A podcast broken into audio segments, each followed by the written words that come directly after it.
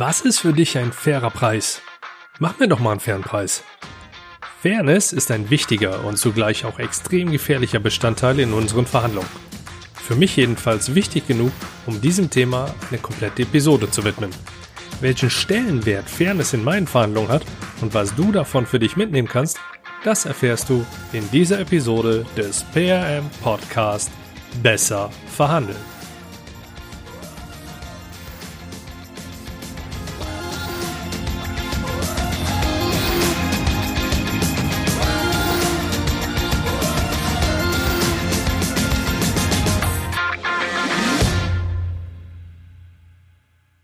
Hi und herzlich willkommen.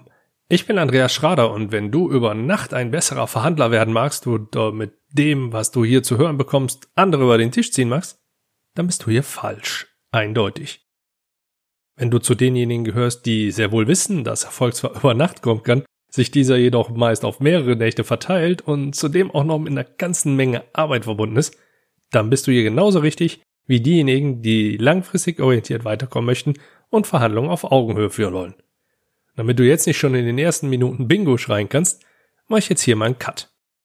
An einem regnerischen Abend im November 2019 saß ich mit, ich nenne ihn mal Chris, zusammen. Er hat ein gutes Steakhouse ausgewählt, keine Kette, sondern ein kleines, uriges argentinisches Steakhouse in der Innenstadt. Das Fleisch war der Hammer, und obwohl ich schon häufig in sehr guten Restaurants gegessen habe, hat mich diese Qualität nochmal zusätzlich überrascht, denn auch wenn ich mich jetzt wiederhole, es war einfach der Hammer. Er hatte nicht zu viel versprochen, als er sagte, dass dieses Fleisch alles andere in den Schatten stellen werde. Und das Ganze drumherum war ebenfalls ein sehr gutes Ambiente. Dass wir uns dort getroffen haben, war übrigens Bestandteil eines Deals, den wir vereinbart hatten. Erstes Side-Learning für dich an der Stelle. Eine Einladung zum Essen kann zum einen dazugehören, es kann jedoch auch eine Forderung sein. Achtung, wichtig an der Stelle ist jedoch, wenn du im Angestelltenverhältnis bist, achte darauf, dass das auch euren Compliance-Richtlinien entspricht. Meine Forderung lautete hier in etwa Einladung in das beste Steakhouse der Stadt, Lawyers Cut und Premium Drinks inklusive Übernachtung. Und es war eine grüne Forderung, nur damit du es einordnen kannst. Chris ist Partner bei, naja, ich umschreib's mal als Anbieter für Rechtsdienstleistungen und über seinen Tisch laufen verschiedene Angelegenheiten. Zu Beginn seiner Karriere war er meist in M&A-Deals eingebunden, später wurde er intern zu einer Art rechtlichem Key-Account, der einen großen Kunden rundum betreut. Die waren mein Sprungbrett zur Partnerschaft, sagte heute noch über die. Bevor er diesen Kunden gewonnen hatte, hatte er einiges an Lehrgeld bezahlen dürfen. Einmal, als Chris mit einem anderen namhaften Kunden in die ersten Gespräche einstieg, war neben dem Experten der Rechtsabteilung auch direkt ein Vertreter des Einkaufs des Kunden mit von der Partie. Zweites Side Learning.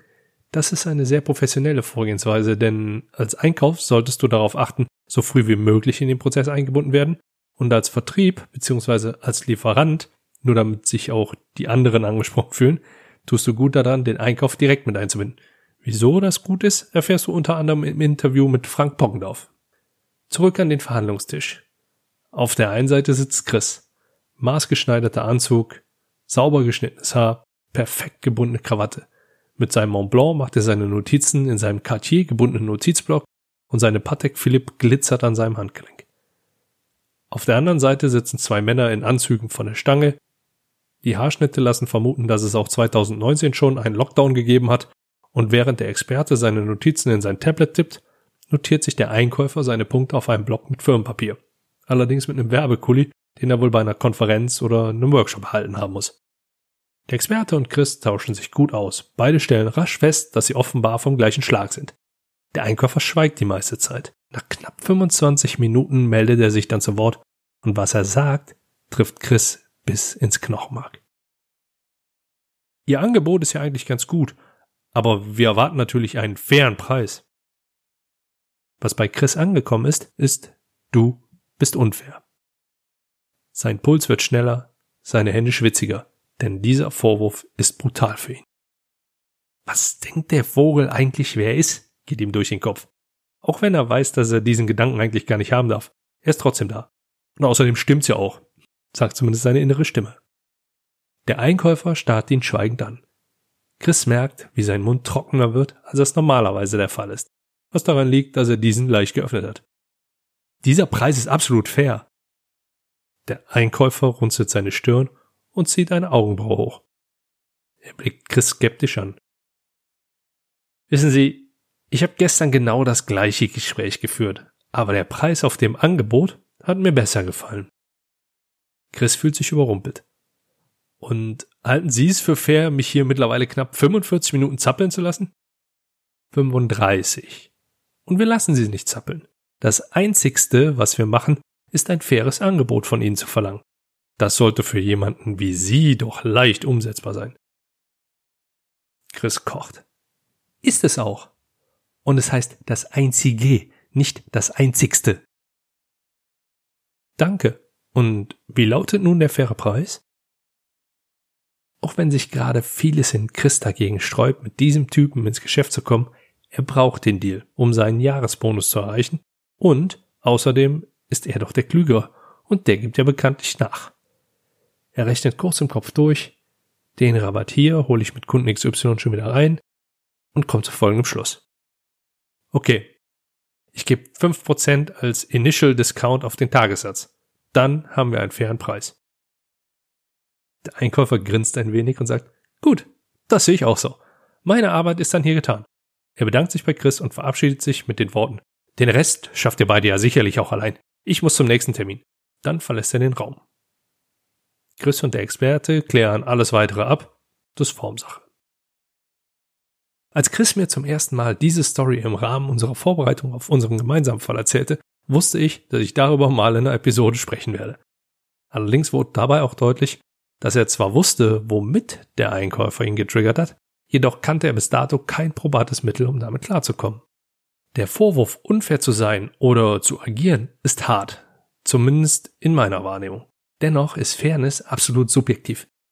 Wenn ich Papa, das ist unfair zu hören bekomme, weil ich gerade bei Mensch ärger dich nicht eine der Figuren meiner Kleinen rausgeschmissen habe, dann löst das eher ein Schmunzeln bei mir aus. Sprechen wir über Fußball, dann lande ich da schnell in einer Grauzone. Gebe ich meinem Gegenspieler auf dem Platz einen leichten Rempler bei einer Ecke, um mir so ein bisschen Platz zu verschaffen, dann ist das für mich noch okay. Werde ich selber allerdings geschubst, dann ist das natürlich was anderes. Prominente Beispiele für Cleverness und Unfairness gibt's leider massenweise. Schwalben, Schubser, Provokation und Theatralik gehören schon seit längerem zum Profifußball dazu. Inwieweit das fair ist, darfst du natürlich selbst beurteilen. Und im Geschäftsleben ist das leider nicht anders. Nun, da gibt's ja selten einen Schiedsrichter oder einen Videoschiedsrichter. Der Vorwurf meiner Tochter, allerdings mit einer anderen Ansprache, war in geschäftlichen Verhandlungen lange auch für mich sehr hart. Ich reagierte meistens überrascht auf diesen Vorwurf. Schließlich hatte ich vorher ausreichend Beziehungsaufbau betrieben. Zumindest dachte ich das. Mich störte das ebenso wie Chris es störte. Also musste ich was ändern. Nur was? Die Gespräche mit meinen Mentoren waren nicht so hilfreich wie erhofft, denn die Ratschläge gingen über das kommt mit der Erfahrung und du musst mehr Vertrauen aufbauen, dann wirft dir das keiner mehr vor, bis hin zu dann agierst du zu offensiv oder taktisch unklug. Was alles sicherlich richtig ist oder war, jedoch hat es mir den Kern meiner Frage erstmal nicht beantwortet.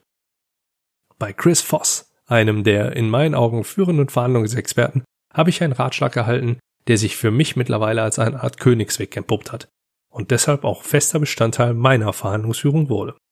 Chris definiert sehr früh in seinen Verhandlungen gemeinsam mit seinem Gegenüber die, ich nenne sie mal, Spielregeln für die Verhandlung. Mit Ich möchte, dass Sie sich zu jeder Zeit fair behandelt fühlen. Sollten Sie das Gefühl haben, ich sei Ihnen gegenüber unfair, lassen Sie es mich bitte sofort wissen, damit wir dieses Problem dann gemeinsam lösen können. Legt er eine ganz entscheidende Spielregel fest.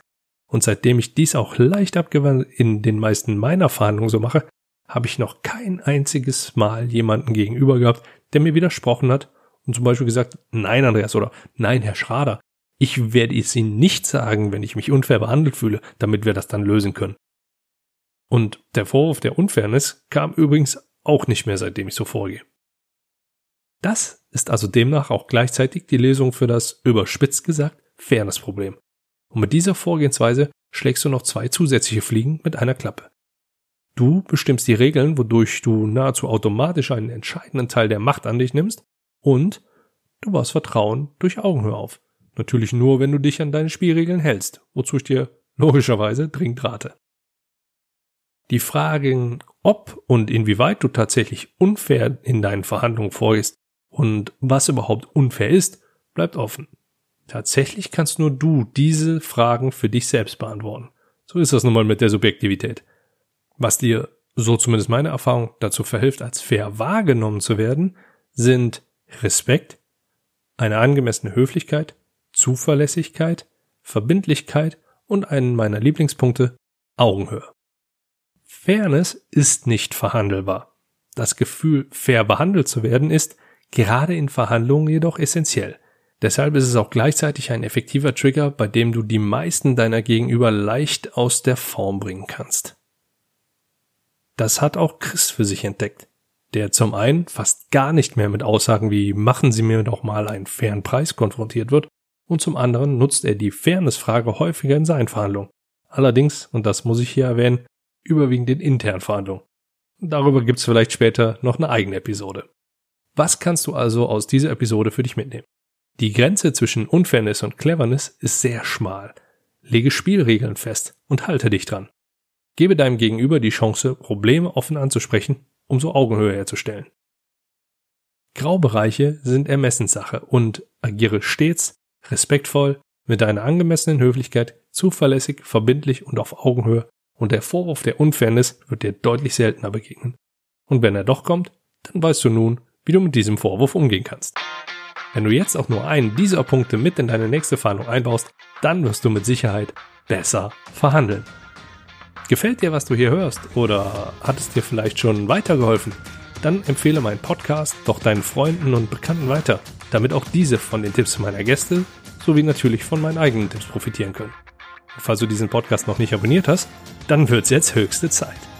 Ich wünsche dir viel Erfolg bei deinen Verhandlungen. Besten Gruß und bleib gesund.